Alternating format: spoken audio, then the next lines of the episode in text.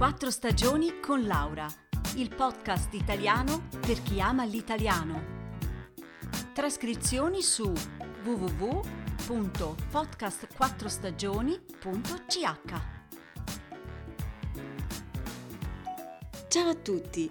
Visto che il Natale si avvicina e uno dei personaggi più amati è proprio Babbo Natale, oggi vi parlo un po' di lui. Già, prima di tutto, come è nata questa leggenda? Dobbiamo andare molto indietro nel tempo, esattamente al IV secolo e a San Nicola, che si festeggia il 6 dicembre. Secondo la tradizione, Nicola è un vescovo e in un'occasione regala a tre ragazze povere dei soldi per potersi sposare e non finire, come invece succedeva spesso, a fare le prostitute. Nel Medioevo, quindi, in Europa nasce la tradizione di festeggiare questo fatto con lo scambio dei regali. Ancora oggi in alcune nazioni europee e qualche città italiana la notte del 5 dicembre San Nicola arriva con il suo cavallino e porta regali ai bambini buoni.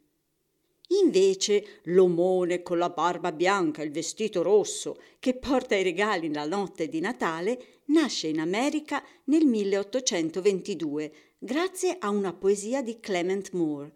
Un nuovo Santa Claus che a partire dal 1950 diventa famoso anche in Italia e prende il nome di Babbo Natale. Ma chi era veramente San Nicola?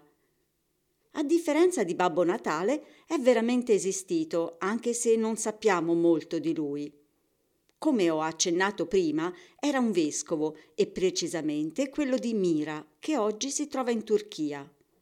Tante sono le leggende intorno alla sua figura e piano piano la sua fama di santità si diffonde in tutto il Mediterraneo, poi a Roma, in Russia e nel resto d'Europa. Ma dove nasce lo speciale rapporto con i bambini? Qui abbiamo una leggenda un po' terribile, nata nel Medioevo. Una notte tre ragazzi chiedono ospitalità in una locanda. L'oste e sua moglie gli dicono Ma certo, venite, venite. Poi, siccome non avevano più carne per cucinare, li uccidono, li fanno a pezzi e li mettono in salamoia, cioè un composto di acqua e sale, per conservare la loro carne. Ma ecco che qualcuno, toc toc, bussa nuovamente alla porta. È San Nicola, che entra e chiede di mangiare un piatto di carne. L'oste allora dice che no, non è possibile, ma Nicola invece gli ordina di portarlo a vedere nella dispensa. Ed ecco che, miracolo, San Nicola fa uscire i tre ragazzi vivi e sani dalla salamoia.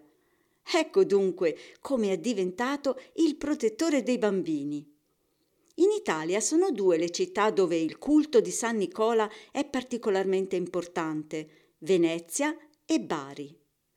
Verso il 1087 i baresi fanno una spedizione a Mira e prendono alcune ossa di San Nicola, che sono quindi preziose reliquie. Dieci anni dopo anche i veneziani vanno là e prendono altre ossa del santo. Ma queste ossa appartenevano alla stessa persona? Nel 1992 le analisi del DNA hanno stabilito di sì, erano della stessa persona, ma naturalmente non si può dire se sono veramente del nostro santo.